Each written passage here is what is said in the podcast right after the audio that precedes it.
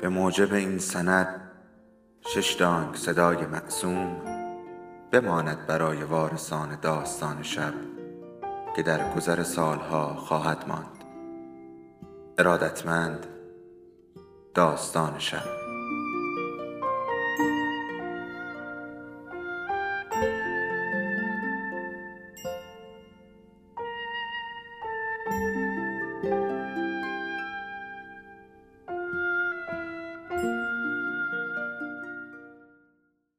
یکی بود یکی نبود.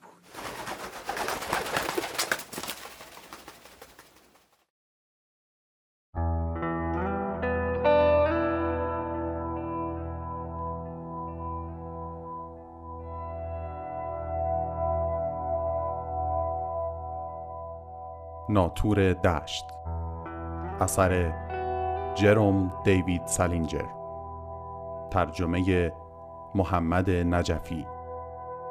با صدای حمید رضا دانش.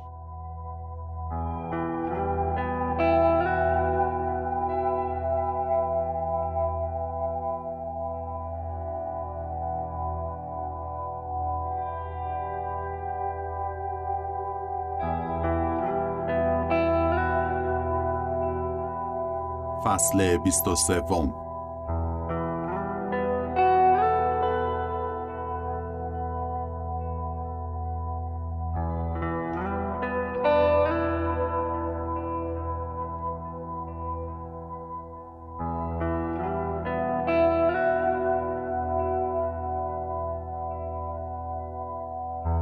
حرفم و پای تلفن خیلی سریع تموم کردم چون میترسیدم پدر مادرم وسطش برسن و گیرم بندازن.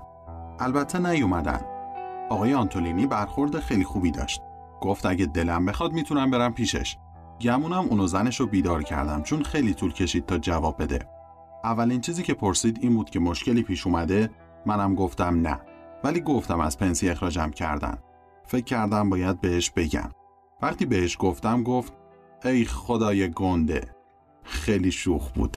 گفت اگه دوست دارم برم پیشش. آقای آنتولینی بهترین معلمی بود که تا حالا داشتم.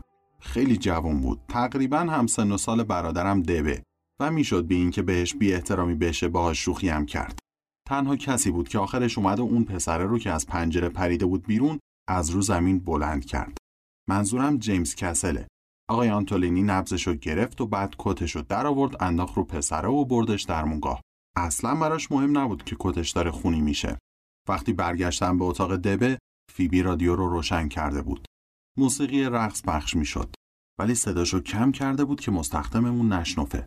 باید میدیدیش. وسط تخت رو ملافه ها نشسته بود و پاهاشو عین جوکیا چهار زانو گذاشته بود رو هم. داشت موسیقی گوش می‌داد. خیلی کیف کردم. گفتم بیا دوست داری برقصی؟ بچه کوچولو که بود خودم یادش دادم برقصه. خیلی خوب میرقصه. منظورم اینه که خیلی هم من یادش ندادم. بیشترش خودش یاد گرفت. نمیشه واقعا به کسی یاد داد چطوری برقصه. گفت کفش پاته. بیا درشون میارم. از تخت پرید پایین و صبر کرد کفشامو درارم. بعدش یه مدتی رقصیدیم. خیلی خوب میرقصید. اصلا دوست ندارم یادم بزرگ با یه بچه برقصه چون بیشتر وقتا خیلی مسخره میشه. منظورم بیرون تو رستورانی جاییه که یه آدم بزرگ بچهش می‌بره وسط و با هم میرقصن. معمولا موقع رقص پشت لباس بچه رو میارن بالا و بچه بیچاره اصلا نمی‌تونه برقصه. خیلی هم ظاهر مزخرفی پیدا می‌کنه. من هیچ وقت تو جمع با فبی نمیرقصم. فقط تو خونه با هم میرقصیم. ولی در مورد اون همه چی فرق می‌کنه. چون واقعا بلده برقصه. هر کاری آدم می‌کنه جواب میده. منظورم حتی موقعیه که خیلی نزدیک بهش میرقصی و پاهات درازه. بازم فرقی نمی‌کنه. می‌تونی جا عوض کنی. از اون شیرین لوس در بیاری. حتی جیتر باگ برقصی ولی بازم پا به پاد میاد. حتی می‌تونه تانگو برقصه چهار تا آهنگو با هم رقصیدیم. بین آهنگا خیلی خنده دار میشه. همونطوری ثابت و آماده میمونه. حتی حرفم نمی‌زنه. همیشه هر دو باید همونطوری ببونیم تا ارکستر دوباره بزنه. اینش خیلی محشره. حتی نباید خندید. به هر حال چهار تا آهنگی رقصیدیم و بعدش رادیو رو خاموش کردم. فیبی پرید رو تختش زیر ملافه. پرسید دارم بهتر میشم نه؟ گفتم چه جورم؟ دوباره رو تخت نشستم کنارش. نفسم بند اومده بود. اونقدر سیگار کشیده بودم که نفس برام نمونده بود. اون حتی نفس نفسم نمی‌زد. یه دفعه گفت به پیشونیم دست بزن. چرا؟ تو دست بزن. فقط یه بار دست بزن. دست زدم. ولی چیزی حس نکردم. گفت انگار تب دارم. نه. نه. قرار داشته باشی؟ آره کار خودمه. دوباره دست بزن.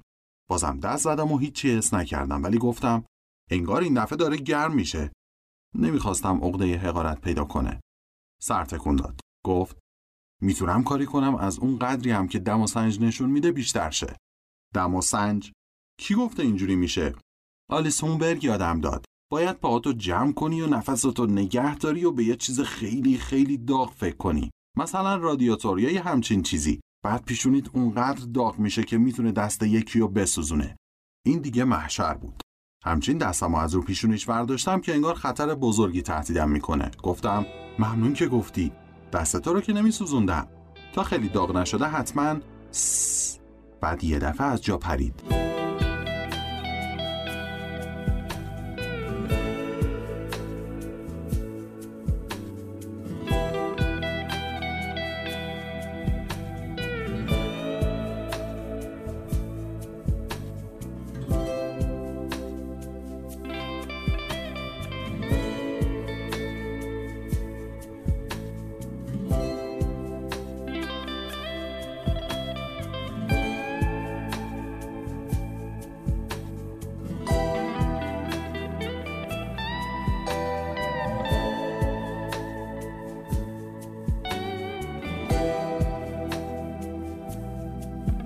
خیلی منو ترسوند. گفتم چی شده؟ بلند زمزمه کرد. صدای دره خودشونن. سری پا شدم و پریدم رفتم چراغ رومیزی و خاموش کردم. بعد سیگارا رو از رو کفشم برداشتم و چپوندم تو جیبم. بعد هوای اتاق و باد زدم که دود بره بیرون. نباید سیگار میکشیدم. بعدش کفشامو برداشتم و رفتم تو گنجه و در بستم. پسر قلبم همچین می‌زد که داشت از سینم میافتاد بیرون. صدای مادرم رو شنیدم که اومد تو اتاق. گفت فیبی دست بردار. روشنایی دیدم خانم کوچولو. شنیدم فیبی گفت سلام خوابم نبرد. خوش گذشت؟ مادرم گفت عالی بود. ولی معلوم بود جدی نمیگه. معمولا مهمونی که میره بهش خوش نمیگذره. چرا نخوابیدی؟ جات گرم نبود؟ چرا؟ جام گرم بود ولی خوابم نبرد. فیبی اینجا سیگار کشیدی؟ راستشو بگو خانم کوچولو. فیبی گفت چی؟ شنیدی چی گفتم؟ یه لحظه یه سیگار روشن کردم فقط یه پک زدم. بعد از پنجره انداختمش بیرون. چرا؟ میشه بگی؟ خوابم نمی برد. مادرم گفت هیچ دوست ندارم سیگار بکشی. اصلا و ابدا. یه پتو دیگه می‌خوای؟ فیبی گفت نه ممنون. شب بخیر. معلوم بود می‌خواد دکش کنه. مادرم پرسید فیلم چطور بود؟ عالی بود ولی مادر آلیس هی رو من خم می‌شد و وسط فیلم هی می‌پرسید دماغ آلیس گرفته یا نه. با تاکسی اومدیم خونه. پیشونی تو ببینم. طوریم نیست. آلیس هم مریض نبود. مادرش هی می‌پرسید. خیلی خوب. دیگه بخواب. شام خوب بود؟ فیبی گفت مزخرف بود. شنیدی که پدر درباره اون کلمه چی بهت گفت؟ کجاش مزخرف بود؟ یه تیکه گوشت دنده بره بود. این همه راهو پیاده تا خیابون لکسینگتون رفتم تا گوشت دنده بره خوب بود. ولی این چالین همیشه وقتی یه چیزی واسه آدم میریزه فوت می‌کنه توش. همیشه تو غذا و اینا فوت می‌کنه. تو همه چی فوت می‌کنه. خیلی خوب بخواب. یه بوس به مامان بده. دعا خوندی؟ آره تو دستشویی خوندم. شب بخیر. مادرم گفت شب بخیر دیگه بخواب. سردرد بدی دارم. همیشه سردرد داره. همیشه یه خدا. فیبی گفت چند تا آسپرین بخور. هلدن چهارشنبه میاد نه؟ تا اونجایی که من می‌دونم. آره. قشنگ برو زیر پتو. شنیدم که مادرم رفت بیرون و در و بست. یه چند دقیقه صبر کردم. بعدش از تو گنجه اومدم بیرون. تا اومدم بیرون خوردم به فیبی. آخه تاریک بود و اون اومده بود طرف گنجه که به هم بگه مادرم رفته. گفتم دردت اومد؟ حالا دیگه باید یواش حرف می‌زدیم. تو تاریکی لبه تخت رو پیدا کردم و نشستم روش و کفشامو پوشیدم. باید اعتراف کنم خیلی عصبی بودم. فیبی آروم گفت حالا نرو. صبر کن بخوابن. گفتم نه الان باید برم. الان وقتشه. الان مامان تو دستشویی و بابا هم رادیو رو روشن کرده اخبار گوش کنه الان بهترین وقته نمی‌تونستم بند کفشم رو ببندم آخه بد جوری عصبی بودم نه اینکه بترسم گیرم بندازن و بکشنم نه ولی اصلا خوب نبودم به فیبی گفتم کجایی؟ خیلی تاریک بود. هیچ جا رو نمی‌دیدم. اینجا. درست بغل دستم وایساده بود. حتی اونم نمی‌دیدم. گفتم وسایل نکبتیم تو ایستگاس.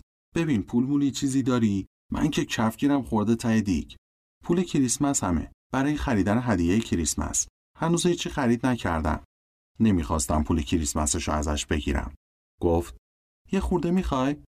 نه نمی‌خوام پول کریسمستو بگیرم. گفت می‌تونم یه خورده بهت قرض بدم. بعد شنیدم رفت طرف میز دبه و یه میلیون کشو رو باز کرد و با دست دنبال پولاش گشت. اتاق عین قیر سیاه بود. تاریک تاریک. گفت اگه بری نمی‌تونی منو تو نمایش ببینی. لحن عجیبی داشت. چرا؟ نمایش رو می‌بینم. قبل از اون که نمیرم. فکر می‌کنی می‌خوام اون نمایش از دست بدم؟ احتمالا تا سهشنبه خونه آقای آنتولینی میمونم. بعدش میام خونه. اگه بشه بهت زنگ می‌زنم. فیبی گفت بیا. داشت سعی می‌کرد پولا رو به هم بده ولی نمی‌تونست دستم رو پیدا کنه. کجایی؟ پولا رو گذاشت تو دستم. گفتم هی این همه پول نمی‌خوام. دو چوق بده. بسه. جدی میگم. بیا. می‌خواستم پولا رو بهش پس بدم ولی نمی‌گرفت. همشو وردار. بعدا بهم پس بده. سر اجرای نمایش. چقدره؟ 8 دلار و 85 سنت. نه 65 سنت. یه خوردش رو خرج کردم. بعدش یه دفعه زدم زیر گریه. نمی‌تونستم جلوی گریم رو بگیرم. می‌خواستم طوری گریه کنم که کسی نشنفه ولی نشد. این کارم فیبی رو حسابی ترسوند. اومد جلو تا جلوی گریم رو بگیره. ولی وقتی آدم گریش می‌گیره نمی‌تونه واسه حتی یه ده سنتی کوفتی هم جلوشو بگیره. هنوز رو لبه تخت نشسته بودم و گریه می‌کردم و اون دستش رو حلقه کرد دور گردنم و منم دستم رو حلقه کردم دور گردن اون ولی یه مدت طولانی نتونستم جلوی خودم رو بگیرم. فکر کردم دارم خفه میشم میمیرم. پسر تفلک فیبی رو خیلی ترسوندم. پنجرم باز بود و بیرون هوا سرد بود و حس می‌کردم داره میلرزه. آخه فقط یه لباس خواب تنش بود. سعی کردم بفرستمش تو رخت خواب ولی نمی‌رفت. بالاخره دست از گریه ورداشتم ولی خیلی خیلی طول کشید. بعدش دکمه های بارونیمو بستم و گفتم باش تماس می‌گیرم. گفت اگه دوست دارم می‌تونم کنارش بخوابم ولی گفتم نه. باید برم چون آقای آنتولینی منتظرمه. بعد کلاه شکارم و از جیبم در آوردم و دادم بهش. از اینجور کلاها خوشش میاد. نمی‌خواست بگیره ولی من دادمش به اون. شرط میبندم با همون کلاه خوابید. کشته مرده اونجور کلاهاست گفتم اگه بتونم به زنگ می‌زنم. بعدش هم رفتم. یه جورایی بیرون رفتن خیلی راحت تر از تو اومدن بود. نمی‌دونم چرا واسه مهم نبود گیرم بندازن. جدی اهمیت نمی‌دادم. گفتم اگه گیرم انداختنم انداختن دیگه. حتی دوست داشتم گیرم بندازن. عوض اینکه با آسانسور بیام پایین از پله ها اومدم. هم به ده میلیون کیسه زباله گیر کرد و خوردم. زمین و نزدیک بود گردنم بشکنه. ولی طوریم نشد. متصدی آسانسورم منو ندید. گمونم هنوزم فکر می‌کنه من خونه دیکستینینا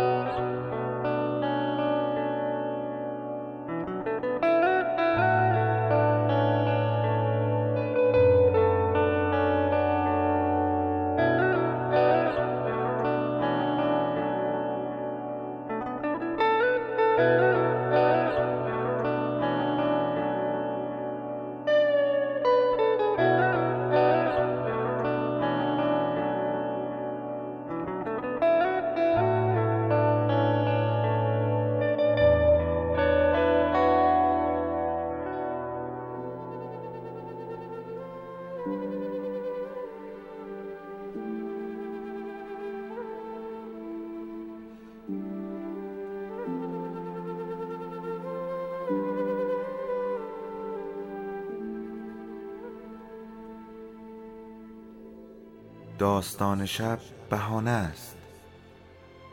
برای با هم بودن دور هم نشستن شنیده شدن.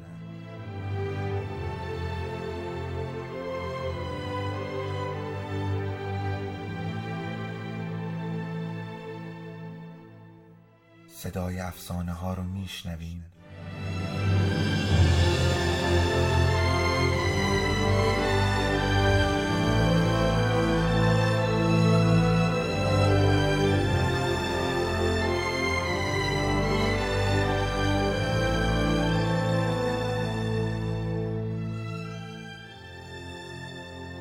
شبتون بخیر.